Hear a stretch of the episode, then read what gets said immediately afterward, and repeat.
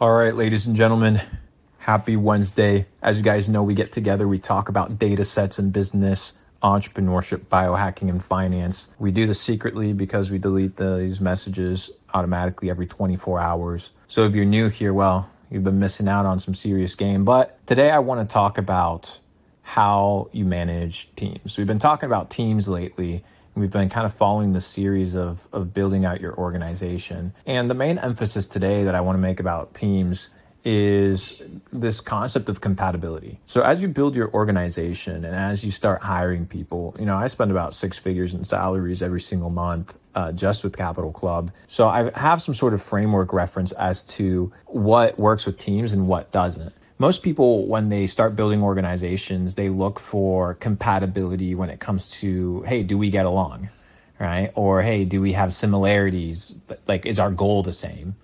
But that's just not necessarily enough. Imagine you've gone through several partnerships. Maybe some of you guys listening have. Uh, have you ever encountered that partner that you thought was going to be a good fix because you, you know, a good fit because you guys had good chemistry in real life. Like, hey, you guys did stuff together, had a good laugh. But then when it came to business, just things weren't moving forward. That oftentimes comes with you are compatible at a personal level, but not at a business level. And it's the same thing with employees. Most people measure for what? They measure for your ability to have emotional intelligence or your ability to uh, uh, interact with your coworkers and your EQ but who's actually out here measuring employees by performance, right? And that's what matters is the output. Because when you're interacting with employees, you need to understand that when you're paying them a salary, what you're doing is you're investing into them, right? So every piece of experience, every job that they're taking on isn't just things that you need to do. Hopefully, you are giving your team things to do that are going, to grow them. So these individuals, you're investing into them. So you need to perceive it as an investment right? So when you perceive this idea of investing into your people as kind of time capital, energy capital that goes into this person getting better because they are getting better with experience, then you need to ensure that you're getting the upside, right? And the upside extends beyond just uh, paying a salary and getting an output of work. There needs to be a developmental process there. But you need to be able to, to shoot for high achievers. And what I've come to realize is there's this glorification of big teams but big teams don't necessarily mean big bucks or output. Sometimes, in fact, many times it bogs you down. So, lean modular teams that have multi functions, pay people better and hire less has often kind of been one of those formulas for success where you have a lower churn rate because people are content uh, and therefore performing.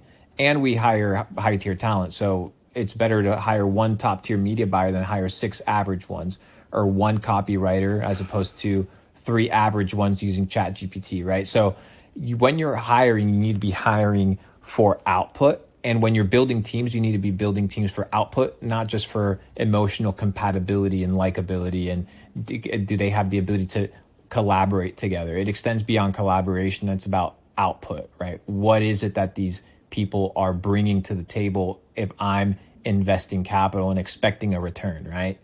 Uh, and when i started treating things this way treating the business like a business and not treating it like a nonprofit daycare of cultural uh, relevance for adults, I began to see a lot of success and people found more meaning in their job and in their work because they actually felt like it was contributing towards uh, something, right? That their productivity was actually paying off.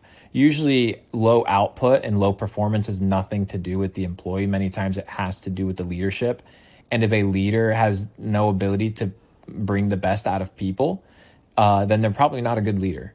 And most people shift the blame from, you know, leading and to employee output when, yeah, of course, there's bad employees, but there's also bad management.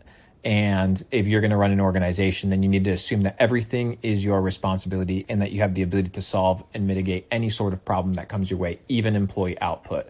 So strive for that, achieve that, and I think it'll uh, help you focus on uh, opening up what I like to call mind space, which is what you need as as an executive, which is what you need as a product owner, a company owner. You need mind space to be able to solve problems of the future, be able to uh, unwind any you know convoluted bottlenecks that may be uh, taking place in your business and uh, be able to work towards making your business cash flow positive, which is the reason you're in business is to make money. But that's where your focus needs to be, not just on putting out fires. So you need to build out a team of winners, pay people more, hire less, make sure that your systems are refined, make sure that you're hiring people that can tell you how to output better in certain departments. You don't have to be the best at what you do.